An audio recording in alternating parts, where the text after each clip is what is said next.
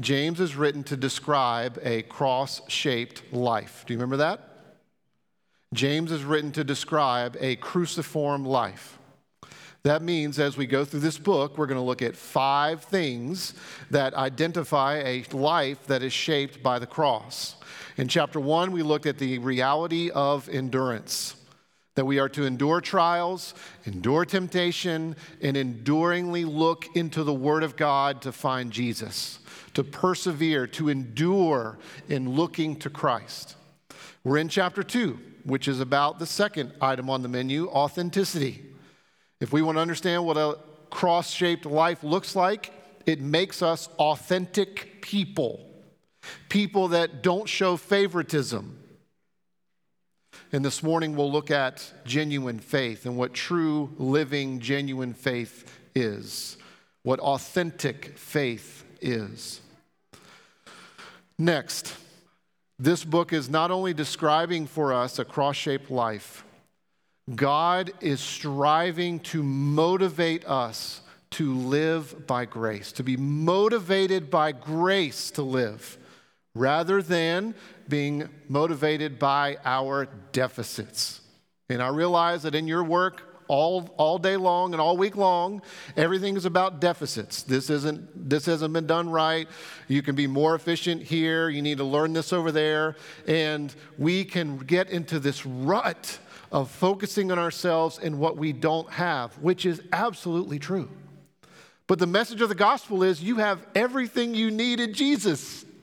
So even as you see your own inadequacies, make those inadequacies a place where you connect to Christ in his fullness. Does that make sense? So that we live our lives motivated by grace. Grace motivates us to live so that way we won't think that salvation and life with Jesus is a self help project. We won't think that God is the best way to control my life. If I just do what He says, I'll get what I want. That's not what God is looking for at all. He wants us to live our lives from the fullness of Jesus. How does this fit within our vision? Third, loving God, loving people, loving place. Well, Remember, God doesn't so much have a mission for his people as a people for his mission. And that also means this that we've said over and over. And I hope that you're seeing this, these things come to life in James. God wants us to be ordinary people doing ordinary things with gospel intentionality. So he wants us to be normal people. And I don't know if you've noticed or not, being a normal person it's hard to find in the culture that we live in. Just, I mean, like just normal. Like someone who's not hot or cold all the time, someone who is a listener, someone who has perspective. It's not easy to find that, is it? It's not easy to be that in our culture. God wants us to be ordinary people doing ordinary things with gospel intentionality. So, next, let's set up this morning. So before I read this, and, and excuse me, after I read this to you, you might get the impression that James and Paul radically disagree. You might get the impression after hearing this in James 2 that James and the Apostle Paul radically disagree. I mean, James is saying works is really important and necessary, and Paul says no works. So you might get the impression that there's some type of problem here. I want you to know that when you come across things like that in the Bible, I want you to understand that you have three options. The first option is this you can read these things and think to yourself, okay, there's a contradiction, and therefore dismiss the Bible, dismiss Christianity, pick and choose what you want. Second option is this you can think this is either or meaning I get to pick James or I get to pick the Apostle Paul. Or to make it more practical, if you've thought about the ideas before of predestination and free will, you can think to yourself, oh, well, I don't like predestination, so I'm going to focus on free will. Or vice versa. I like predestination, but I don't want to focus on free will. That may be why some of you grew up thinking about the Bible in the way that you did because you were under a system of teaching in which there was an either or option. So you got one or the other, and therefore that's how you came out thinking the way you do about the Bible. That's option two. So you can say there's a contradiction here, throw it out. You can say it's either or, pick what I want and emphasize what I want, ignore the other. Or three, both and, in which you read the scriptures and think, huh, this seems to say something a little bit different than the scripture over there. I need to harmonize. The problem isn't with the Bible, the problem may be with me. So, therefore, just because I can't initially figure this out, I need to work towards seeing how these things fit together. Does that make sense? Those are your only three options that I know of. You can read this and dismiss it, pick one, or see how they both fit together. And, beloved, you are in a church in which our commitment is to harmonize. That we believe the Bible is the Word of God, and we believe that it fits together, whether you're talking about predestination and free will, or whether you're talking about Paul or James. It fits together. So this morning, I hope you have that in the back of your mind as we go through these verses. Make sense? You got me so far? All right. Listen to this James 2 14 through 26. What I'm going to read to you is the Word of God. What good is it, my brothers? If someone says he has faith but does not have works, can faith save him? If a brother or sister is poorly clothed and lacking in daily food, and one of you says to them, Go in peace, be warmed and filled, without giving them the things needed for the body, what good is that? So also, faith by itself, if it does not have works, is dead. But someone will say, You have faith, and I have works. Show me your faith apart from your works, and I will show you my faith by my works. You believe that God is one, you do well. Even the demons believe and shudder. Do you want to be shown, you foolish person, that faith apart from works is useless? Was not Abraham our father justified by works when he offered up his son Isaac on the altar? you see that faith was active along with his works, and faith was completed by his works. And the scripture was fulfilled that says, Abraham believed God, and it was counted to him as righteousness, and he was called a friend of God. You see that a person is justified by works and not by faith alone. And in the same way, was not also Rahab the prostitute justified by works when she received the messengers and sent them out by another way? For as the body apart from the spirit is dead, so also faith apart from works is dead. Would you pray with me? Lord in heaven, we thank you for your word. We thank you that we can trust it. We thank you that it comes from your heart. We thank you that you have worked in human authors over time by the power of your spirit so that what we read is exactly your mind. So we ask that, Holy Spirit, through Jesus, that you would give us the mind of God that you would help us to think his thoughts, that you would help us to think the thoughts of our Father, that you would help us to live out a life that our Father has designed for us. Help us. Break into our lives afresh with truth. Give us joy, give us hope. Fill us with the gospel today. Fill us with good news because we need it. And we pray this that you might get all glory. Father, Son, and Spirit. Amen. As we look at this text this morning, I want you to know that James is talking to us about something that's really serious. If you look at verse 17 and 26, you'll find that James is saying that there is a way to live and to think that is actually, from God's perspective, spiritual death. There's actually a way to live and think in a way that is absolutely useless. See that at the end of verse 20? Like James is writing about something that really, really matters. And he's doing that because he wants us to live and think in a way that is useful. He wants us to live and think in a way that is spiritually alive, meaning that we are alive to God. Spiritually speaking, we are alive and are living a life that honors God and that mirrors and images that we trust Him and that He that we belong to Him. So, what he writes about is serious. What he writes about is the difference between authentic faith and a counterfeit. Something that may sound really good, but yet at the end of the day, God considers spiritually dead and is actually useless.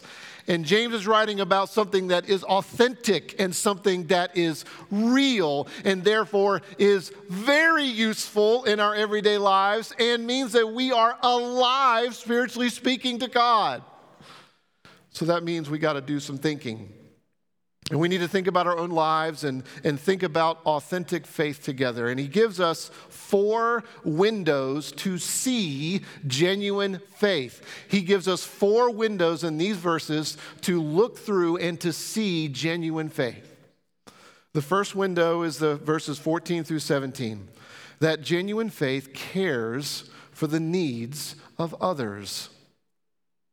The second window we're going to look through is this in verses 18 and 19 that true, genuine faith loves others more than self.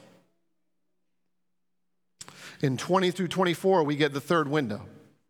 And that window that we get to look through is this we get to see that genuine faith creates real friendship.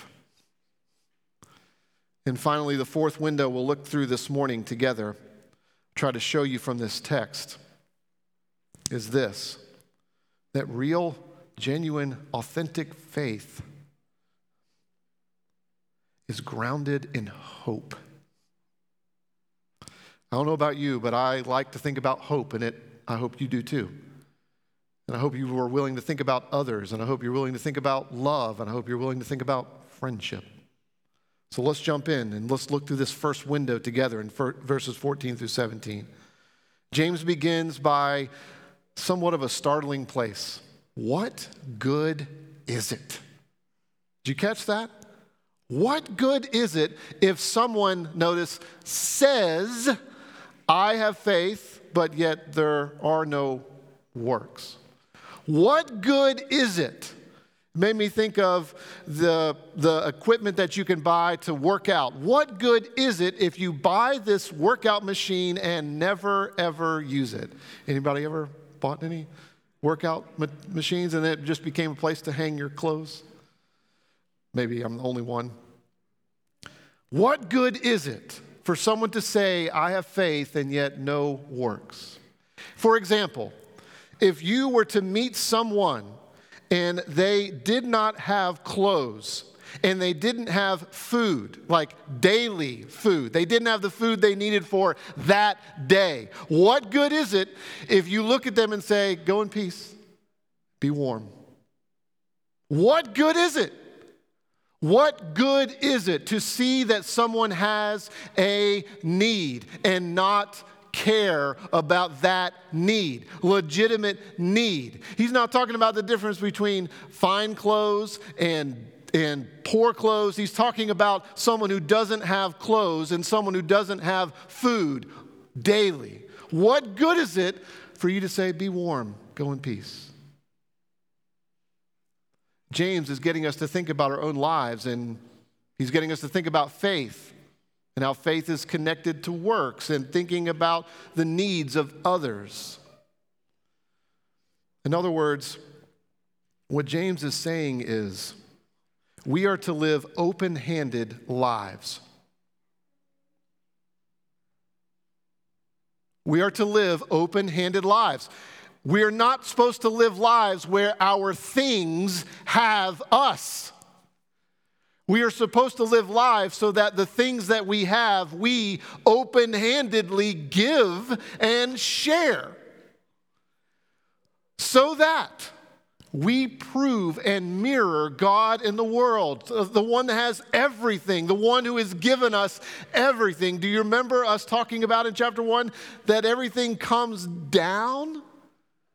We are supposed to live open handed lives in which we are caring for the needs of others. That's window number one. Here's window number two, verses 18 and 19. James says, Well, suppose someone says, whether James was being super passive aggressive or not, I don't think so. I think he actually knows his own heart and knows that we have the same kind of heart he does. Suppose someone says, um, they want to divide faith and work so that someone says, you know what, you've got faith and I've got works. I'm a worker, I'm a doer. You are more of someone who thinks. You believe stuff, I'm into action. And it's strange because it seems as though James seems to say that the person who wants, divide, who wants to divide faith and works thinks that faith is believing the right things. As if it is enough to believe the right teaching. As if I, if I have the right teaching and I believe those with mental assent, if I intellectually comprehend and agree with them, then I'm good. You know why James seems to think faith is described in that way in this situation? Because he says, if you will, think with me for a moment about the demons. Look at what he says. You want to try to separate faith and works such that faith just means you believe the right stuff? Well, let's think about the demons for a moment. You believe that God is one? Beloved, that is one of the core commitments of the Christian faith that we believe that God is one in three. This, this is taking from an old passage of scripture that was more popular than John 3:16 or Jeremiah 29:11. In Deuteronomy 6, this was the Shema, is what it was called. This was the thing that God's people held on to that the Lord our God, the Lord is one. And James says, You believe that God is one, so do the demons. And when you start thinking about that, you start realizing, oh, yeah, the demons at one time were not fallen, and they learned from the uh, Throne Theological Seminary. They, they were in the presence of God, like they learned their doctrine from the throne. Let me just tell you, I didn't learn my doctrine from the throne, I went to an institution. The demons learned theirs from God Himself. And James says, they not only believe that God is one, but look at the text, it says, and they shudder. Did you notice that? Which means this not only do they believe what is true, but their lives have been affected by that truth. Do you see? They shudder which means that they have they shape their lives around what they believe God can and cannot do. Do you remember how this worked out in Jesus' ministry? Do you remember times when he would heal someone, someone who was demon possessed, and the demons would say, What are you doing here, Jesus? Uh, it's not our time to leave yet. You remember that? There are all kinds of accounts of this in the Gospels in which Jesus would come into contact with demons and they would recognize his authority and they know that they are subject to that authority and they would beg Jesus not to make them leave.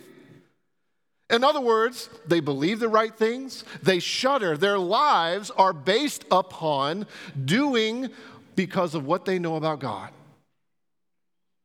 Does that put a little fear in you a little bit? I mean, what James is trying to say is you cannot separate faith and works. You can't be the kind of person who says, oh, you have faith, but I've got works. You can't be that person. In other words, James is saying it is possible if you allow this, uh, James's teaching to keep pushing into your heart and keep pushing into your mind. What James is saying is this You too, beloved can be tempted to think that you believe the right things and it changes your moral behavior so that yes you know god is powerful and, and therefore you'll do this or you'll do that. You might have a relationship in which you shudder at god too. And it's not genuine or authentic. It's not real. You just know that god is powerful and therefore you want to do the right thing because you're afraid of what may happen if you don't that's not authentic faith. Maybe here is a good place to put an example in. If you'll think through this with me. Um, a few months ago, there was someone in, in our neighborhood who was uh, um, selling their home and I think moving maybe into a retirement facility. I can't remember exactly. But we became aware that they were trying to sell things in their house. So we went over to their house and we found these two club chairs, and they've been sitting in our garage ever since. And we, uh, we have every intention of, uh, you know, cleaning them up and resurfacing them and all that sort of thing. Have you ever done anything like this? You buy something like, oh, yeah, that's beautiful. We need that. So we bought these two chairs. Of course, they were dirt cheap, and we plan on resurfacing them. I want you to think about the idea of a chair for a minute and plug in what James is saying into this analogy of the chair. I want you to plug in trying to separate faith and works into this analogy of the chair. You see, the person who says, the person who comes to James or comes to God and says, you know what? Um, you've got works, but I've got faith. I, I believe the right stuff. That's the kind of person that looks at the chair and says, you know what? I can tell you how this chair is made. I can tell you how it's designed. I can tell you why you need it. I can explain it to you inside and out. I can compare it to other chairs. I can tell you everything about this chair that you ever want to know. I've studied it, I know what it's made of. And James is saying, Yeah, that's great. Sit in it. Don't just tell me about all this stuff that you know about the chair. Don't just explain to me the ins and outs and why it's better than others. Sit in it. Put your whole weight in it. Live like you actually believe those things that you love to talk about.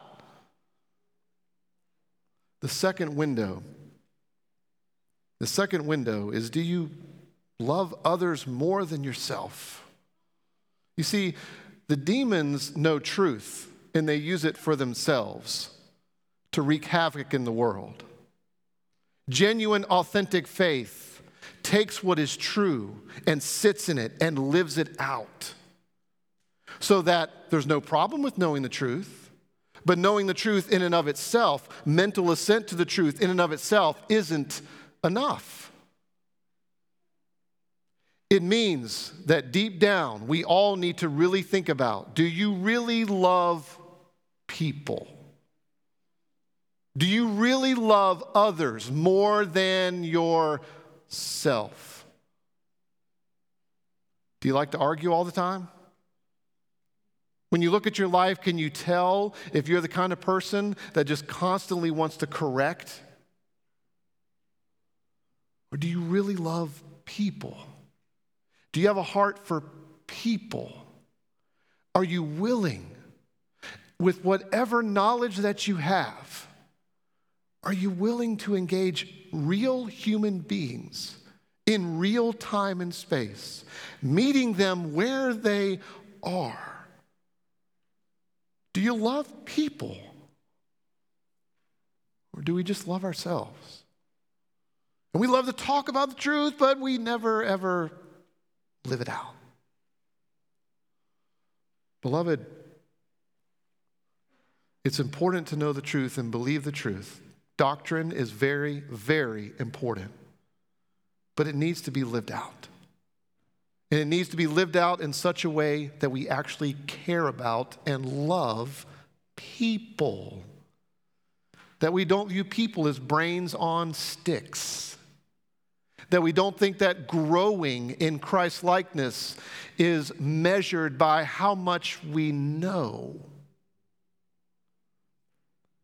Do you have a heart toward people? Just think about it, wrestle with it. Because let me tell you, people aren't easy to love. Have you noticed? You're not easy to love. I'm not easy to love. People are hard to love, and it takes time. And, beloved, I don't think this is changing anytime soon. But when I look around at the culture and maybe you view the same things, it's almost void of love.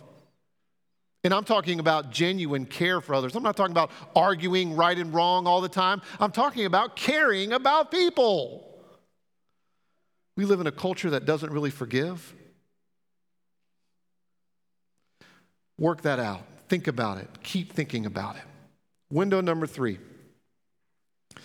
real, genuine faith creates real friendship. Now, look, what James does in 20 through 24 is he goes into the story of Abraham. Do you remember this story? I need to fill in some details for you so you get the gist of what he's talking about in 20 through 24. Remember, Abraham was this man that God came to and gave him an incredible promise. He came to Abraham when he was really old. And by that I mean like 90. And he said, You're going to have a child. How about that? And he said, Not only are you going to have a son, but you're going to have descendants. And not only are you going to have descendants, but the whole world is going to be affected because of what I'm going to do through you, Abraham. That sounds pretty amazing, doesn't it? And Abraham knew that he was really old. As a matter of fact, we find in other parts of the scripture that Abraham knew that he was as good as dead when it comes to being capable of having children. And the, the, the, Bible actually has this beautiful phrase. It's something like this uh, against hope, in hope he believed, or something like that. It's awesome. Like he knew he was as good as dead and yet he believed God and what God said to him and what God was going to do and what God promised him. Abraham believed that. He entrusted all that he was to God, and God considered him a righteous man. Not because Abraham did anything, but because Abraham believed everything that God said. And oh, by the way, Abraham wasn't perfect, far from it. Matter of fact, if you lined up his record and found out good things versus bad things, I'm sure the bad things would outweigh the good. He wasn't a great man, he wasn't a perfect man. Matter of fact, when God gave this promise to Abraham, Abraham actually had to wait like 20 plus years, 25 years before this son was born. Can you imagine that? If you hear those words when you're about 90 and you have to wait 20 more years, 25 years, that's a what? Now we're in the triple digits here. And, and, and Abraham, in that time, that 20, 25 year period, Abraham decided, you know what, I'm going to try to take matters into my own hands. Sound familiar? You receive God's promises and you think, well, this is taking God too long. So you start trying to figure out how you can accomplish what God said He's going to do for you and try to do it in your way. Yeah, that was Abraham, just like us. And then he finally had a son, and the right son, and his name was Isaac. And then God said to Abraham, You know what? I need you to sacrifice that son. And, and so Abraham gathered up his son and he went up the hill to sacrifice his son. Like, take this in, please. Take this in. This is not fiction. This is not myth. This is real. God said, Abraham, I want you to sacrifice Isaac. And you know what Abraham says? Abraham tells those who traveled with him, We are going to go up the hill and we will come back. Pretty awesome. You can read about it in Genesis 22. And uh, while they were traveling up the hill, his own son, like the son, looks at his dad and says, Dad, where's the sacrifice? Can you imagine that? And Abraham says, oh, God will provide, son. God will provide. We find other places in the scripture where it tells us that Abraham knew that God could even raise his own son from the dead. So Abraham went to sacrifice his son, and God stopped him. You see, the third window is thinking about how this genuine faith creates real friendship. We're almost there to get to that point of talking about friendship. I just want to keep it in your mind because Abraham threw himself wholly on God, imperfect as it was. God declared Abraham justified and right.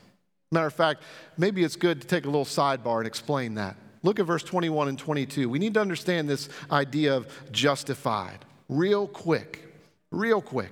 You may have more questions about this, you can ask me afterwards, but real quick, let's look at this.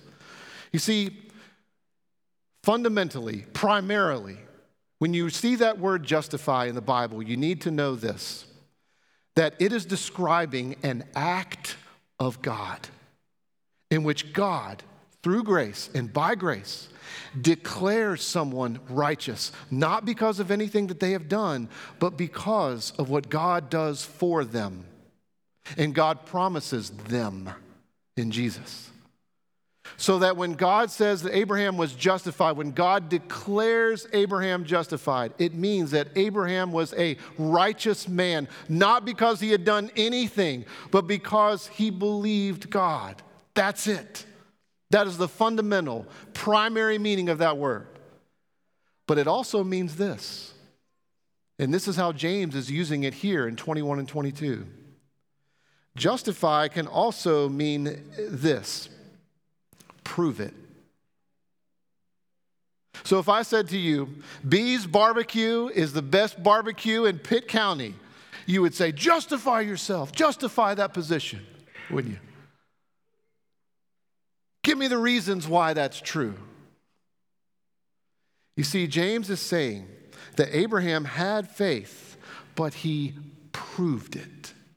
Look at the end of 21 and 22 where it says, His faith was made complete. He believed, but it came to its fullest expression as he lived out that faith and acted in faith. In other words, Abraham sat in the chair. You get it?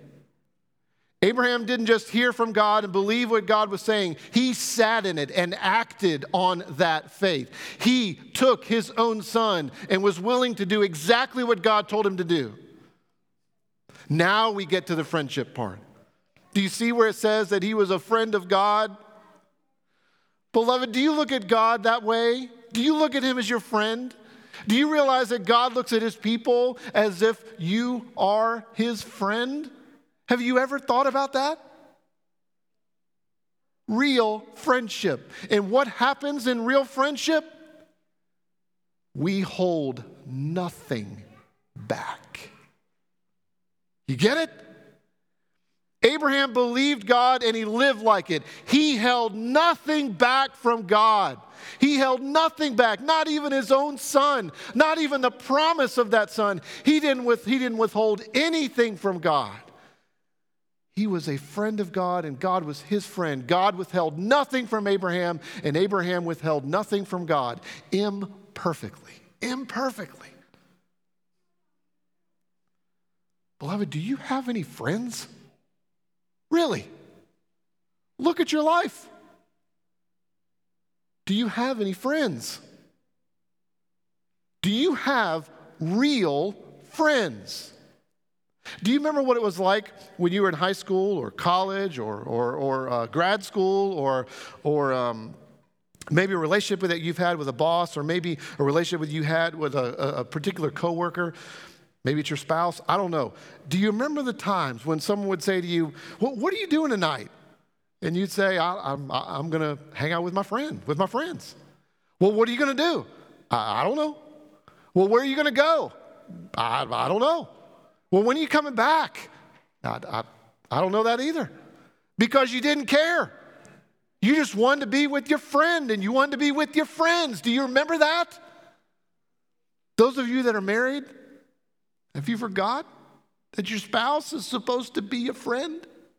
That you just like hanging out with them? Everything doesn't always have to be scheduled and organized and every minute worked out. Have you forgotten to be a friend and what it's like to have a friend? Because again, we live in a culture that is virtually friendless where people are so lonely. And, and when people want to hang out with their friends, it's not because they're bored. It's not because they want to get together and stare at screens. It's not because it's the best thing they know what to do. It's because they actually like the people, right? That's what God is saying that salvation does. Genuine friendship, genuine faith creates friendship between us and God. And it means that we can therefore be friends to other people. We can be the kind of people that others want to talk to and spend time with. Could that be you? Should it be you? Are you withholding in some way from someone who appears to be your friend? Beloved, we need friends. We all do. We need community, we need relationship. Think about your friendships. And if it's hard for you to imagine that God is your friend, I've got a book I'd love to give you called Gentle and Lowly. I'd love to give it to you. I've got 250 copies of it just to give away. if that is a struggle for you to think that God looks at you as a, as a friend, I'd love for you to read that book and think about it. I'd love to talk with you about it. You can see me afterwards. Fourth, the fourth window is this the genuine faith is grounded in hope. James picks this character from the Bible that we don't think much about, Rahab. You remember growing up that we all, I, I, I listened to this, so I'll, I'll, take this from someone else. Um, growing up, if you were involved in Bible school or whatever it was, do you remember there ever the song about Abraham? Father Abraham had many sons. Remember all this? How come there were no songs about Rahab? I'll just let you think about that. Rahab is mentioned here. James appeals to Rahab to teach us something about genuine faith. Rahab was a prostitute. And let me tell you, in the ancient world where women were thought of as property, I can't imagine what it would have been like to be a prostitute. I can't imagine her life. I can't imagine the abuse. I cannot imagine how she was thought of. I just, I just, I really don't think I can wrap my mind around that. Because even in our culture, prostitution is horrible, but at least, at least there are some that can, you know, have enough money to make it on their own or get out right? We're talking about a culture that didn't encourage that, even if you were not a prostitute and you're a woman. And this is Rahab. She's a prostitute. And what happens? God is coming to Jericho. God is continuing to extend his mission. And he comes to Jericho through his messengers. And messengers come to Jericho on God's behalf. And Rahab hears about it. And she talks to those messengers and she hides them. And then she helps them get out of town safely. She does all that. And what she says in Joshua 2 are things like this She says, I know what your God has done. I've heard of the stories of what he did to bring you out of Egypt. I know what he did at the Red Sea. I know what he's been doing.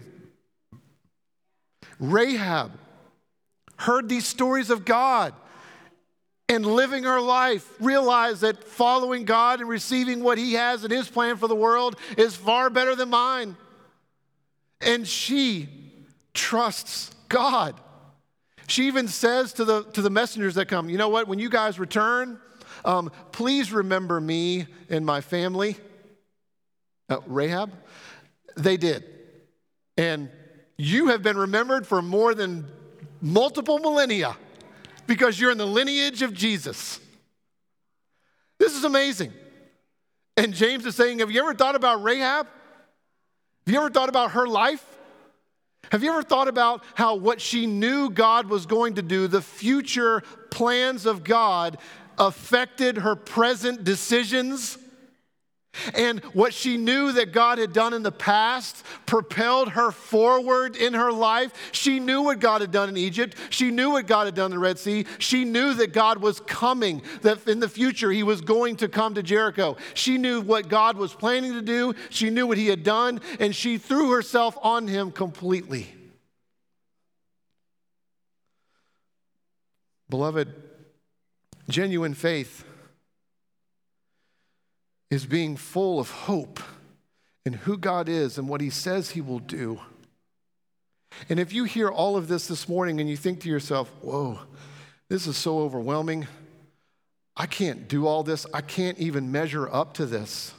In other words, if you look through those four windows and, and you've turned them into a list, if you've heard those, if you've looked through those four windows and thought, you know what, I need to care about the needs of others, and I need to love others more than myself, and I need to work on my friendships and I need to act more like I have hope. If all you hear from this is a list and you feel overwhelmed, beloved, don't you see the gospel in those four things? Don't you realize that those four windows help you see Jesus and what he has done for you? Do you realize that? Who is the one who cares for the needs of others more than anyone else in the universe. This guy named Jesus, who cared for our deepest need. And he came and he lived the life that we haven't. And he endured the cross and he emptied the tomb. He blew a hole out the back of death. to meet our deepest need, and that is being reconciled to God. Do, do you see Jesus through window number two? He loved others. People like you and me who are his enemies. He loved us all the way to death. Do you see him through window number three? That what he did brings us to God, and therefore God is our friend, and we are a friend of God, just like Abraham. Do you see him through window four? Because his death and resurrection guarantees a living hope for you and me that we know He's coming back and He's going to make all things new. And therefore, that means that we can live lives because of Jesus, motivation from Jesus, that we can care for the needs of others, that we can love other people rather than just ourselves, that we can work on our friendships and being a good friend, that we can live lives of hope. That's what brings us to the table.